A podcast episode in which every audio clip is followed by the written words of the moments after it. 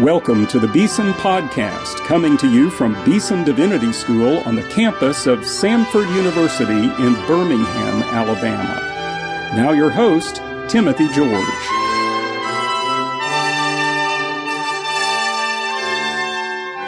Welcome to today's Beeson Podcast.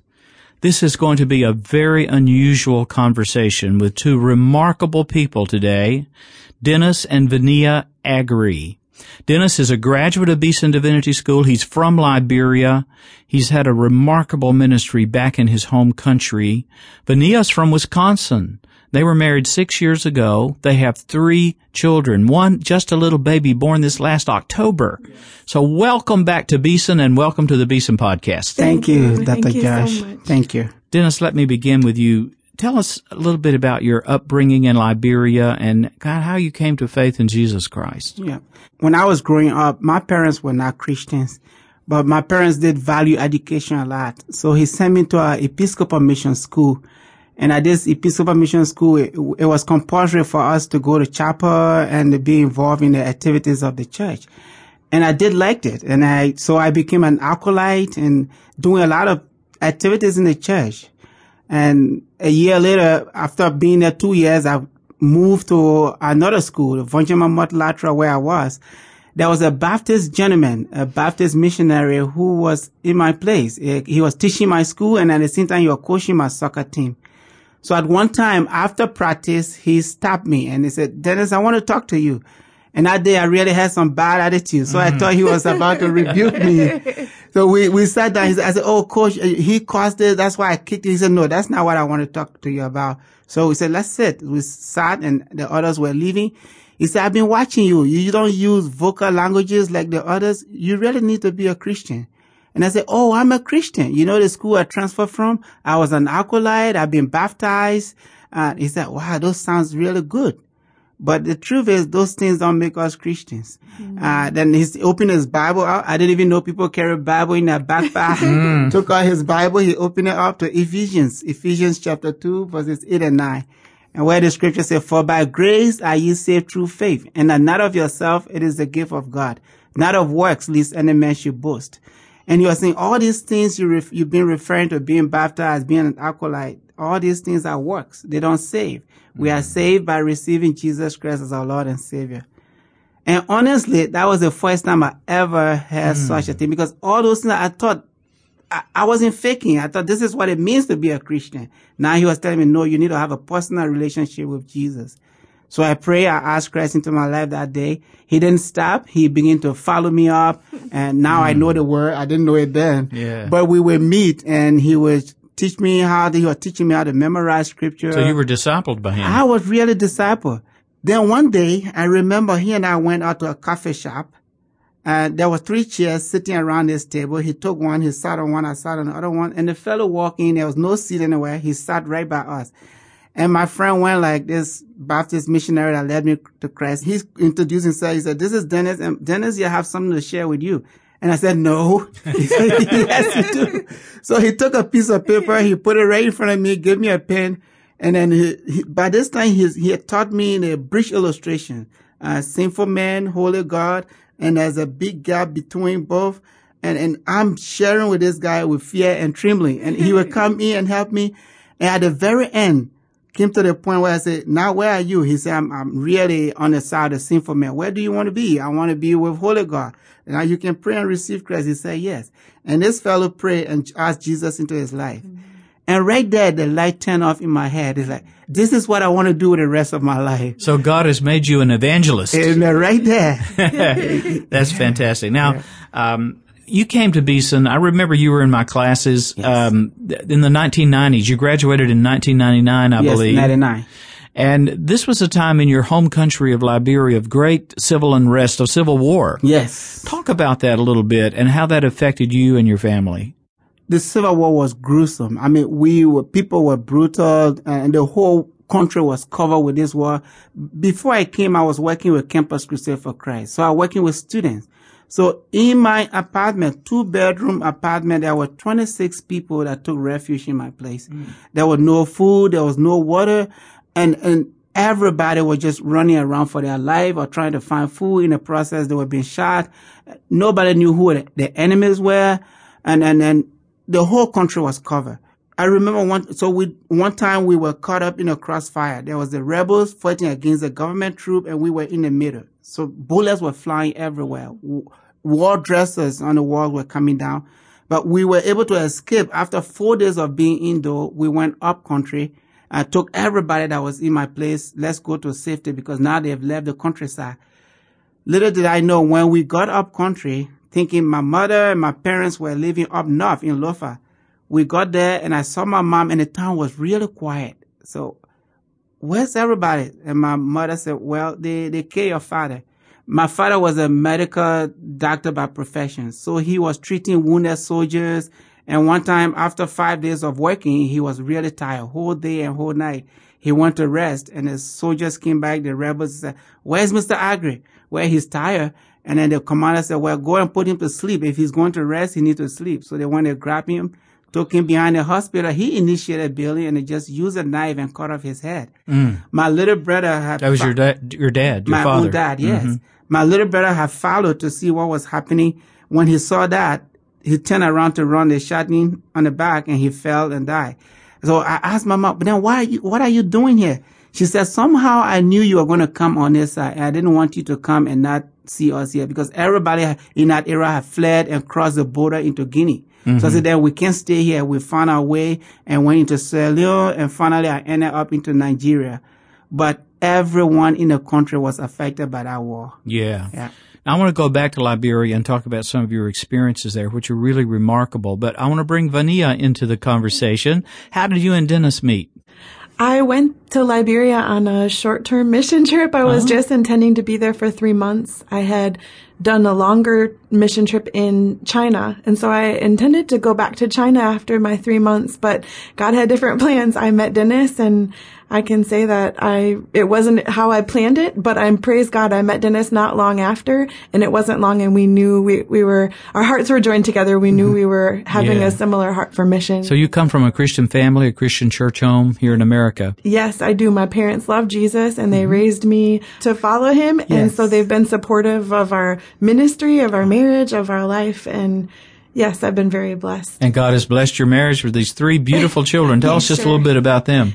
He sure has. We have Lucas, who four is four, and Hosanna, who is two, two, and then we just had our baby Ozias, and Ozias means the strength of God, yeah. and he was born just about a month ago. So yeah. yes, ah. we've been very blessed. Our really children nice. are a tremendous blessing from the Lord. Fabulous. I'm so glad you could come because we pray for both of you by name here at Beeson, so and much. It's good to put a face with a name. Thank so you. now, Dennis, let's go back to Liberia in our conversation and uh, you you have become an evangelist. You've become a church planter. You've yeah. done remarkable things for God in in uh, Liberia, and a part of that was an experience that you had. I want you to talk about it and describe for us what happened in in the town of Malawi yes. when you were there. Truly, God been doing wonders, and everything we do, we say to God be the glory. Yes. Um, there's a town called Malawi in Liberia. Very, very. It, it was a scary place to go um, the center of, of animism, I would say in the whole of West Africa. Tell us what animism is. It's a traditional religion, and these people will worship uh, ancestor spirits. Um, great great grandfather died, and then they can still invoke the tradition and uh, the, the, spirit of the great grandfather. They can worship trees and mountains. Uh, uh um, um, and in fact, do sacrifices, chicken sacrifice, and and uh, animal sacrifice, and even human sacrifices. Mm. So political leaders went up there to get power, to be, to, to, to stay in power. To, they would go there and they would go to these old people and ask them to, to do something for them to stay in power or to win election. So it was a spiritual center of dark yes, religion and dark. demonic yes, forces. Exactly. So and in our organization, we don't look for the easy places to go. We like to go to places where people don't want to go, very difficult to access by road or, or different means. So when we decided this is another place God is leading us to go, I travel around sharing the news with my church members. It took us a year. We were praying and praying and praying, fasting. We were praying and fast. And when some of the guys knew that that was our plan to go to Malawi, I literally were confronted with people on the street. you're about to commit suicide. That's not the place for you to carry the, the word of God. This is not the time. They are not ready. And well, those people need Jesus. I kept telling myself. And finally, we put a team of 12 together at the end of the year and we went up the mountain. It's way up the mountain. When we went there, it's like the Spirit of God had gone before us, prepared their hearts. They had a town hall meeting. They invited everyone. These elders were there. And I told them, we came here to be your friends. We want to come and work with you. If you have any need you think we can help with, we want to come and help. We didn't go say, oh, gee, we brought Jesus, we brought the church. It was first, we wanted to set, uh, establish rapport with these people. And they were so happy. We were amazed of the jubilation because like, you know, you're the first group of people that have ever come up here uh, the walking and all these NGOs will come. They will go to other villages. They will do latrine for them. They will do food distribution, but nobody ever come to us. Everyone is afraid of us. So thank you so much for coming. And that day when we're about to leave, they said, don't go. In that town, from time immemorial, people, people never wore shoes. In October, when the moon is way up, and to enter the town, you had to go backwards. You can't go forward. The, the, the, the, thought, the belief was that if you went forward, you wouldn't see the town. You wouldn't come to the end of the road. And the women never wore blouse. They would tie the, the wrapper around their, their, their, their waist. Um, that's how it was. And you still see the, the places where they used to do human sacrifices, altars are built there. We spent the whole time. But what struck me the most, the elder, the, the, the most senior person of the town was sick. So he wasn't in the meeting, but he knew we were in town. He was bedrag. He couldn't get up by himself. So when we were about to leave, his son, he wanted to see me. So we went, a man took me in. So he told the man to excuse us. So he and I were left in his hut with only one door, no window. And he was lying on the mat. And he said, when you leave from here, people are going to scare you to come back. Please come back because we need you. He says, Two nights now, I've been having a dream with a man coming with fire behind him. I think you are the one who's coming to bring about change in this village. Wow. So please don't come. In fact, right after we left, a month later, he died. Mm. Yeah. But there was a senior, uh, uh next to him was another man who was, we called the man of peace. Every time he spoke, everybody listened. So the church just took off over there. And the story is long. We did so many projects there. And later, after doing a lot, and they gave that secret bridge for us to build the church and the school there. And they said, we know you're a Christian. Why we can't talk about uh, the church business? Where we told them, then they gave their secret bridge. We built a church there. But unfortunately, three years ago, the man of peace, this senior elder, besides the real old one, the, the, the very senior one that died a month after we met him, also died. Uh, man, he was called. My wife even met with him uh, before that time. After he died, few of those that were within his his rank that didn't agree but they couldn't oppose him raised. And it all started, a lot of their key players within a uh, animistic religion have become Christians. Mm. Now it was time for them to have their Poro society, the secret society function, and they are inviting them to go and, and perform their duty. And these men are saying, no, we can't because we are now Christians. We can't serve two masters. And that was when they said, Oh, we thought you could be a part of the church and be on this side. And they said, No, we can't do that. So he said, Okay. So when I went to visit, he said, you the one that caused the trouble. you brought this, you, you, you're making the people to turn away from our, our culture and tradition. Yeah. I said, they're just serving God. And that was when they got angry and they tied us up. We, it was me and one of my friends, a, a, young man that I'm mentoring, tied us up in the bush. First on the stick. We spent the whole night tied up with ants and, and the dew falling on us. The next day they took us from there and put us in this uh, uh, uh goat shelter where the goats and sheep sleep. And the cross we put on the church was what they took off and put our feet on it, took a motorbike chain and nail us, nail our feet on the cross. Wow. So we're there for another two days. So three days total. We're there day and night, no food, no drink. And the war got out because they couldn't see us. War got out and then and they were able to send a UN troop, the UN soldiers, to come and rescue us from there. You know, there's a verse in the Bible, Dennis, it says, uh, Galatians 2.20, I am crucified with Christ, mm-hmm. nevertheless I live, yet yeah. not I, but Christ lives in me. Yeah. And we often interpret that, of course, in a sort of spiritualized way, yeah. but you actually have been crucified yes. with Christ in Definitely. a literal sense. And not only me, uh, from there, a lot of our churches been facing persecution up north because of the secret society and because these key people who were playing part in these areas have now become Christians mm. and they don't want to go back. That's the offense. Now you're taking our people and with, without these people, we can't function well. So we become a, a object of hostility. Now, Vania, this happened not long ago in 2013, mm-hmm. yes. right about the time you were having a baby, right? You came back to Wisconsin to yes. have your child. So talk about how this affected you during that incredible time of change in your life. Yes, that it was a very trying time for us. Mm-hmm. Um, I, Dennis was back in Liberia. He was planning to come later.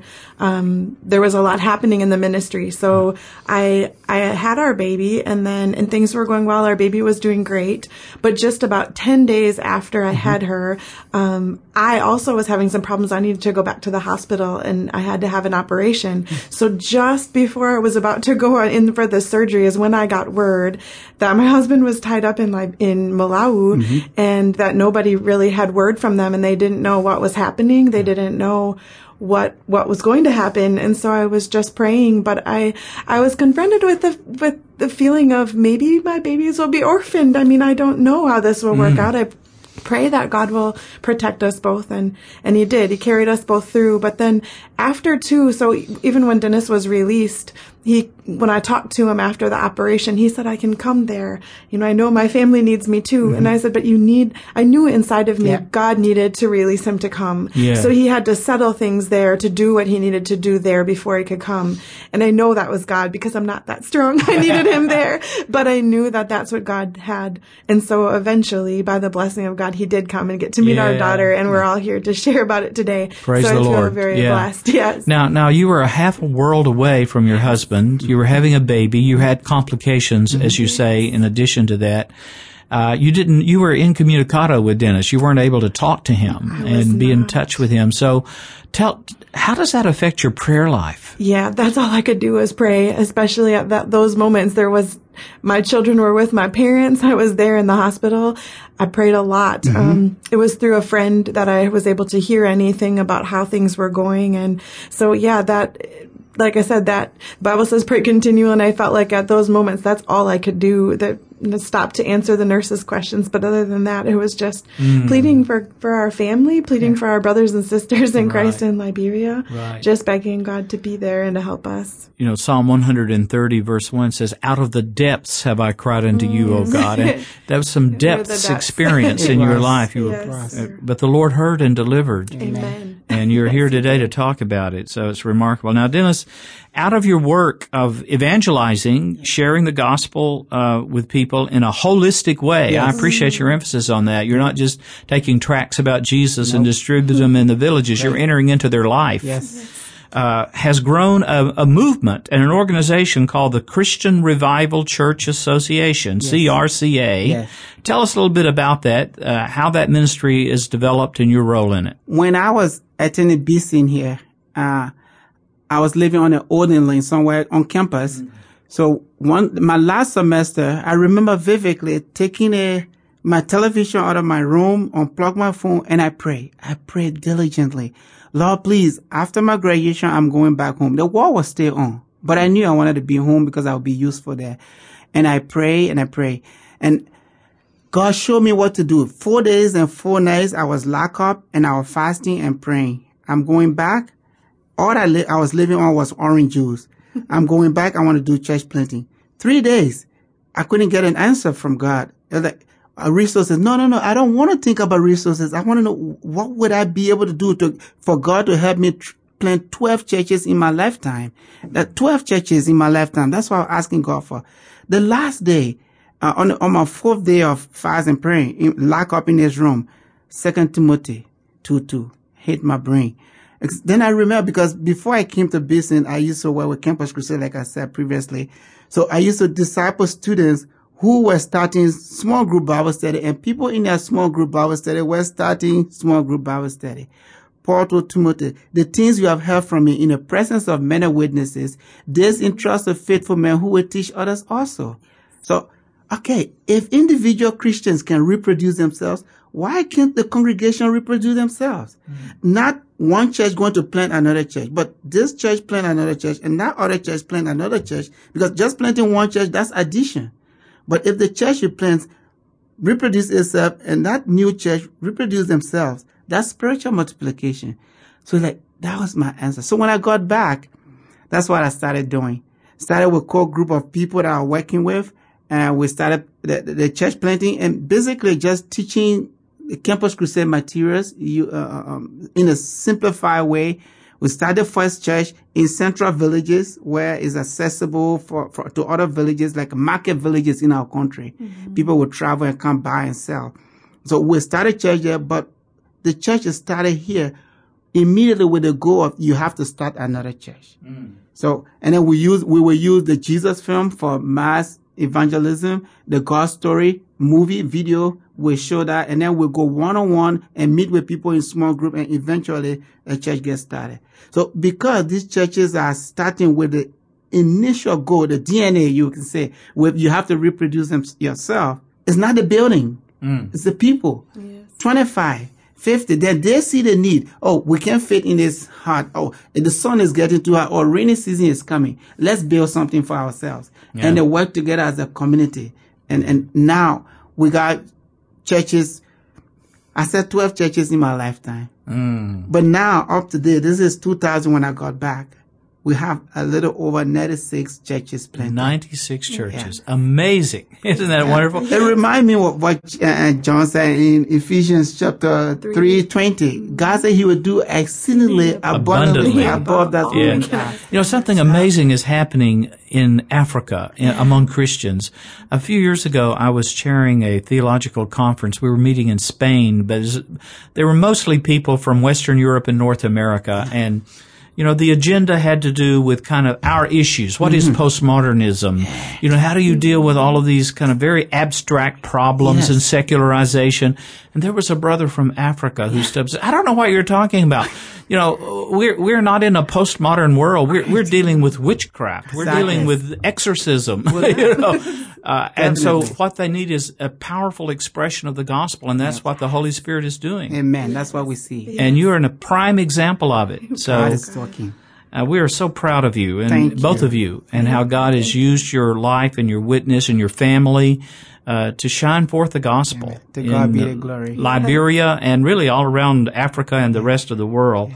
Now we're almost out of time, but I want to mention a documentary film that was done, including your story. Mm-hmm. Uh, it's called Dispatches from the Front, yeah. Stories of Gospel Advance in the World's Difficult Places. Mm-hmm. And uh, it's done by a man named Tim Keesee. Yes. Tell us about him and the Frontline Missions International that he's involved with. Yeah. Dr. Keesee is a friend of a friend of mine. Now we've become friends. Um, um, Roland Bergeron. So Roland has a well ministry. So we are partners. When we go to villages, we see the need for water wells. He will come and do that. So he told Keesee, there's great things happening in Liberia. You know, we're just going about doing what we can do. And others see it, they share it, the, the word. So said, I have to go and visit and see what's going on. So he came over. They have this ministry. He, he traveled to places, missionaries that are in difficult places and people are forgotten about. So he tried to follow them and document what they are doing. So he came to Liberia. We travel everywhere. We went to Malawi, to Konya, and we crossed over into Sierra Leone. Uh, uh, uh, and there's a ministry there we partner with that is going on as well. And he just did a fantastic job. Uh, um, the one he did on Liberia is called I Once Was Blind and that's the one he featured what Your story. yes. Yeah. I once was blind. And you can get a copy of this, and I would encourage all of our listeners to get this. It's well worth seeing. Very well done. Be wonderful to show to your church or friends. Called, you can get it by simply going on the line to frontlinemissions.org and asking for this story. Tell us the name of it again. I once was blind. I once was blind. Yeah. That features uh, our guest today, Dennis Agri, and the remarkable thing that God has done in his life. Mm. Well, we love you guys. Thank you for your faithfulness to the gospel, for the joy that shines in your hearts and in, I see on your faces uh, through through many toils and tribulations, Yeah. God has brought you and still is using you. You're back in the States now for a short time. You're preparing to go back to Liberia. Yes. And what's your hope for the immediate future? We will be leaving on the first, I mean, the, the first week in December to go back to Liberia. We have a annual conference plan that is starting December the 27th to the 31st, where we bring all of our church members together for four days of just celebration. Um, our major goal right now, we have Bible training going on, training pastors every through the uh, training centers, Timothy Initiative Training Centers. Uh, they're they're the one really going on in villages, starting churches. We have reached a point where we think we need to have a, a, a, a Bible college where these people can have some real formal, besides the crash training they're getting, some of them are growing to the point where they need formal training where they can be more effective in, in, in sharing the gospel. We also been blessed to be accredited by the government of Liberia to do the C certificate in service teacher training. Uh, the war de- destroy everything. That means even the human resources were destroyed. So we have teachers in, in classrooms that are not qualified. So they accredited us, CRCA, to train these teachers. They are in the classroom, but they are being trained through the C certificate program. Uh, and then after a period of uh, one or two years, they are qualified to teach. The government will give them certificate of, of, of certification and they can teach in any institution within the country. So, okay, so we have the training of pastors going on. We have this teacher training going on. So our goal is that God will help us to build an institution that will have a teacher college and a Bible college because we need that not for CIC but for the country as a whole. Because Liberia is like back when it comes to the human resources, really. So you have a burden for your people and for your country. Vania, what, what do you think about the future? What would you like to say to our listeners as we prepare to say goodbye on this podcast? I would just ask that, yes, you continue to pray with us as we go back. Mm-hmm. Also, balancing our family. That's another, as we go back with our children, there's Mm-hmm. always a transition. Um, and yes, that they would also be part of the work that God has us to do. We love them to go with us. So balancing the ministry with our family, but then in the ministry, I have a role of trying to connect with the women and I mm. have a role of sharing what God is doing so that I would be able to do that faithfully mm-hmm. to continue to give God the glory by sharing the stories of what's happening. Wonderful. My guests today on the Beeson podcast have been the Reverend Dennis Agri, his wife Vania. Uh, they are fresh from Liberia with wonderful stories about the gospel advance that is taking place in that country. And we send you forth now back Amen. again into this work that Thank God has called you to and blessed you so abundantly. Amen. Thank you. Thank you.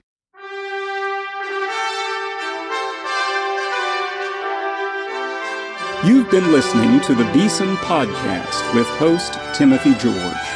You can subscribe to the Beeson Podcast at our website, beesondivinity.com. Beeson Divinity School is an interdenominational evangelical divinity school training men and women in the service of Jesus Christ. We pray that this podcast will aid and encourage your work, and we hope you will listen to each upcoming edition of the Beeson Podcast.